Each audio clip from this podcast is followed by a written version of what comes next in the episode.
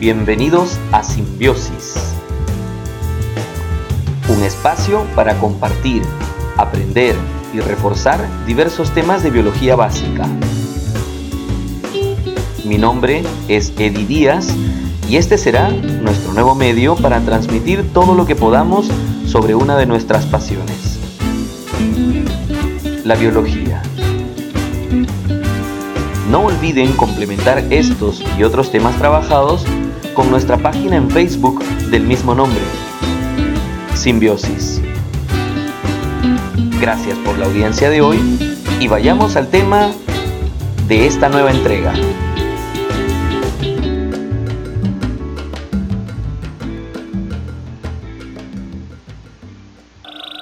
Hola, ¿qué tal? Un placer volver a encontrarnos para continuar con los avances del curso.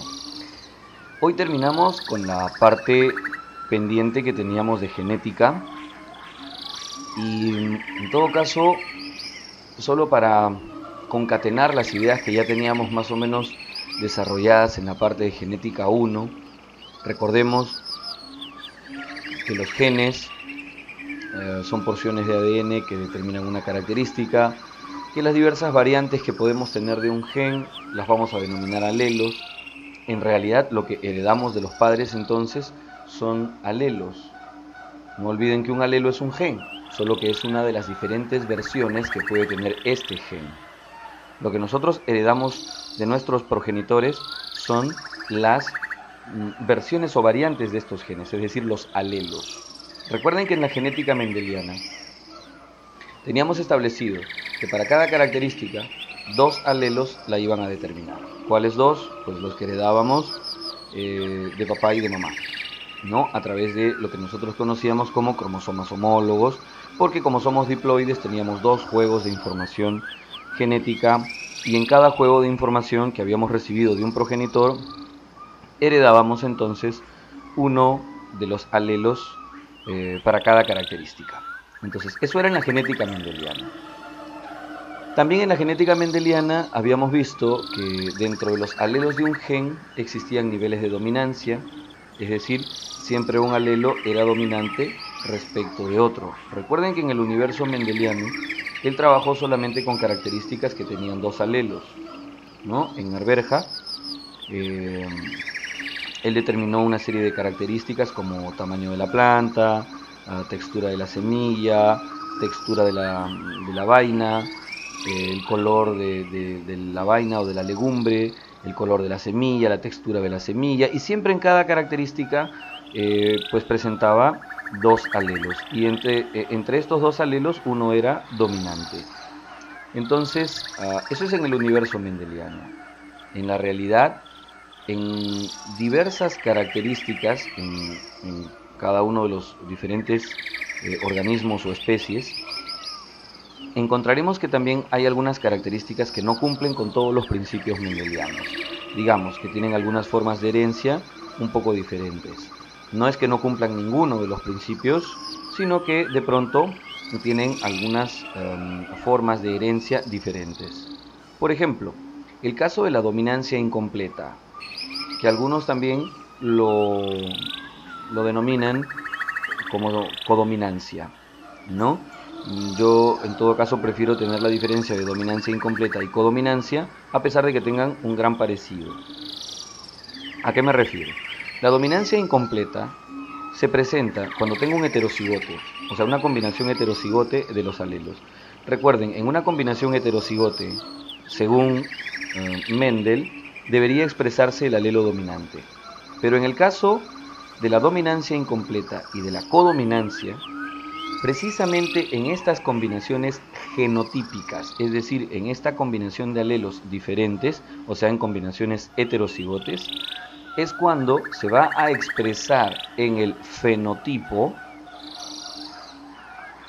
una condición diferente. Según, repito, el universo mendeliano debería expresarse el alelo dominante, pero en el caso de las codominancias se expresan los dos alelos, de manera que se mantienen independientes, separados, o sea, se expresan los dos y fenotípicamente los voy a percibir a los dos. Me refiero, por ejemplo, al grupo sanguíneo AB.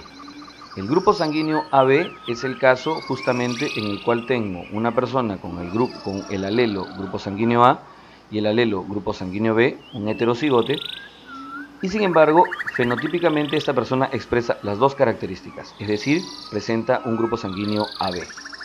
Y en el caso de la dominancia incompleta es cuando eh, en esta condición heterocigote se expresan los dos alelos, pero combinándose o se expresan de tal manera que eh, se mezclan y dan una apariencia de un alelo intermedio.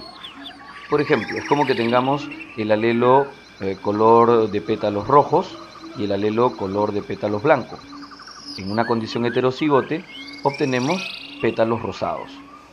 O con los ratones también pasa el caso de pelaje blanco con pelaje negro y pues los heterocigotes tienen pelajes grises.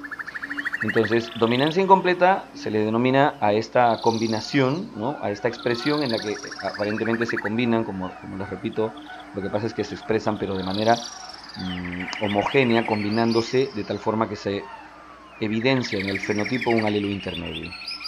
En cambio, en la codominancia se expresan ambos alelos pero independientes, por separado, y entonces observamos los dos alelos, como el caso del grupo sanguíneo AB les comentaba.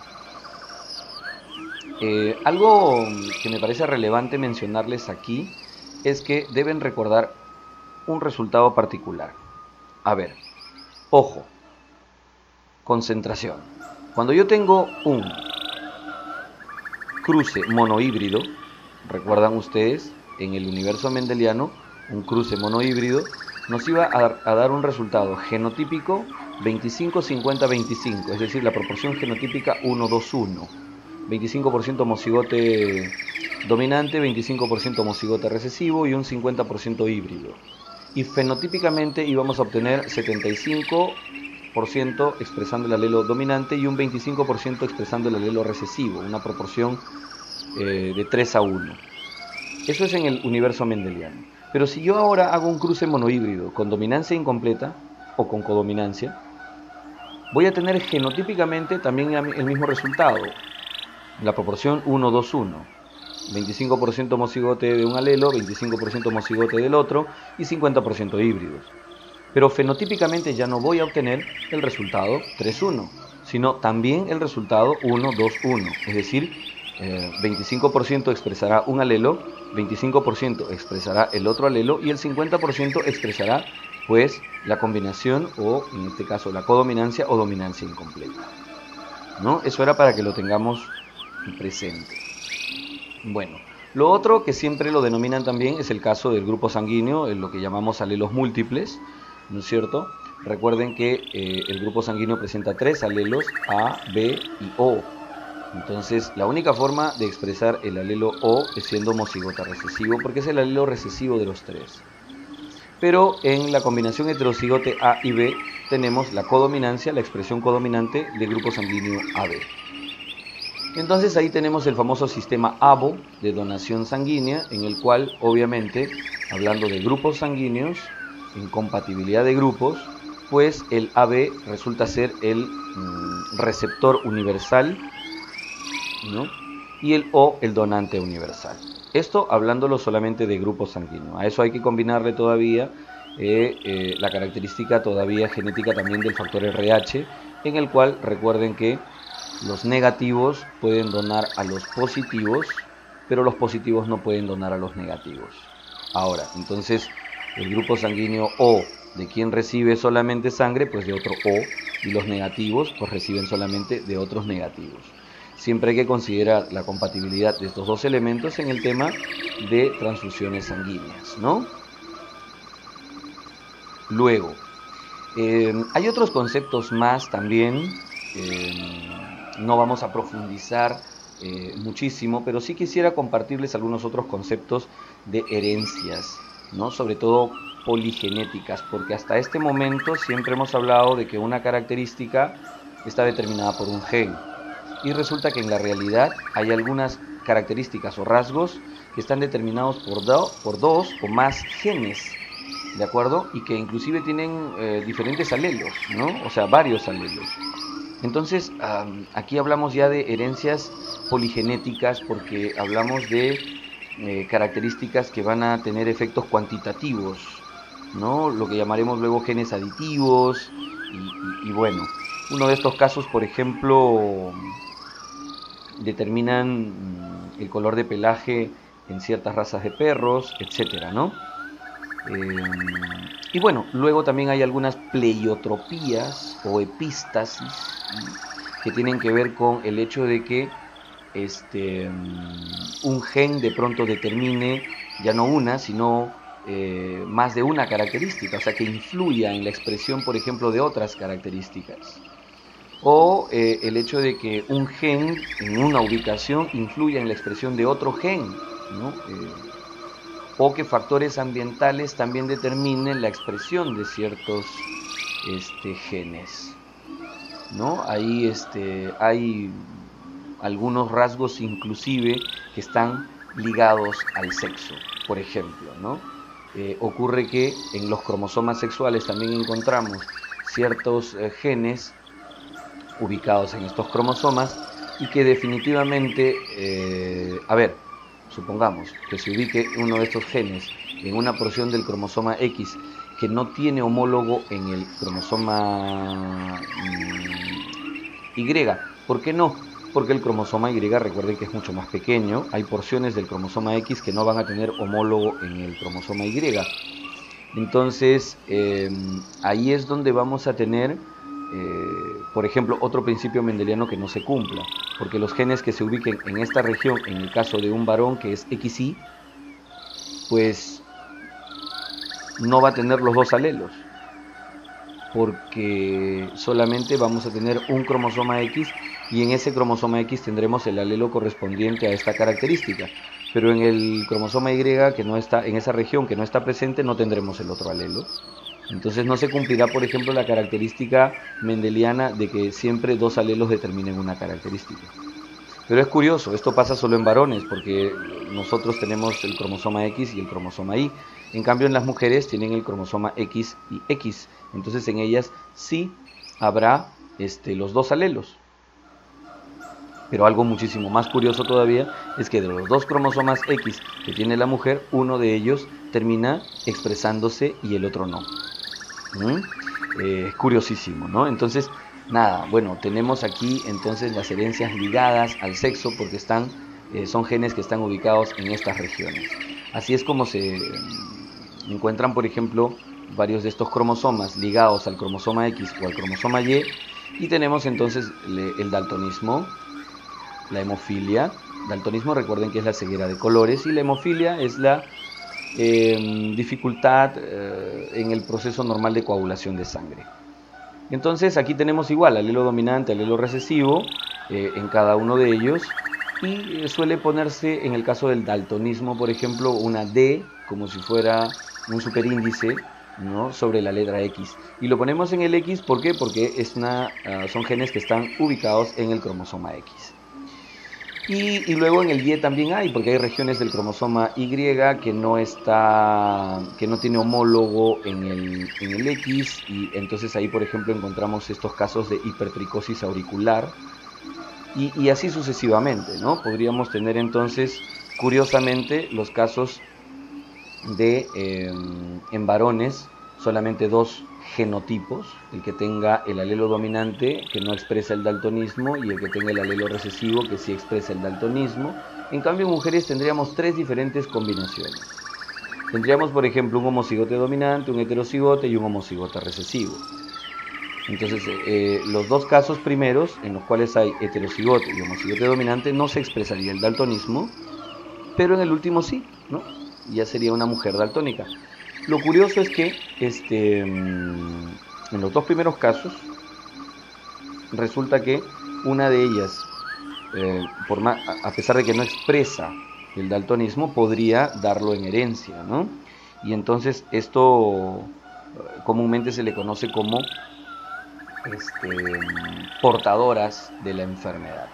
Pero no es porque en algún momento lo vayan a expresar, definitivamente no tienen el daltonismo o no presentan el daltonismo o la hemofilia según sea el caso, pero sí lo pueden de pronto heredar, es decir, dar en herencia a alguno de sus descendientes. Entonces, bueno, este ha sido un pequeño resumen en realidad sobre mm, las diferentes características no comprendidas en la genética normalmente mendeliana. Obviamente esto es un grano de arena, ¿no es cierto? Versus todo el universo de conceptos y de em, genética en sí, de las múltiples formas de herencias. Así que esperaba por favor que tengamos estos conceptos claros, estas ideas y que podamos aprovecharlo para luego poder resolver algunos eh, problemas em, básicos y clásicos de, genética a través de estas famosas tablitas de PubMed y este, em, establecer así algunas herencias mínimas o líneas de herencia básicas. Bueno, quería agradecerles esta em, compañía el día de hoy. Gracias por cerrar este capítulo de genética nuevamente juntos y los animo a que continuemos con los siguientes temas. Empezamos ahora con todo el desarrollo de funciones en los seres vivos. Gracias nuevamente. Estamos siempre, ya lo saben, a través de nuestra página en Facebook y esperamos su participación siempre y que nos estén escribiendo, haciendo algún comentario o algún eh, aporte también, ya que hay muchos alumnos que están ávidos de compartir sus materiales trabajados. Muchas gracias. Hasta la próxima. Gracias por acompañarnos en esta entrega. Si tienen alguna pregunta o comentario, pueden hacerlo a través de nuestra página en Facebook, Simbiosis. Esperamos contar con su audiencia en los siguientes capítulos y juntos avanzar en los diferentes temas de nuestro curso. Hay mucho por compartir. Hasta la próxima, simbiontes.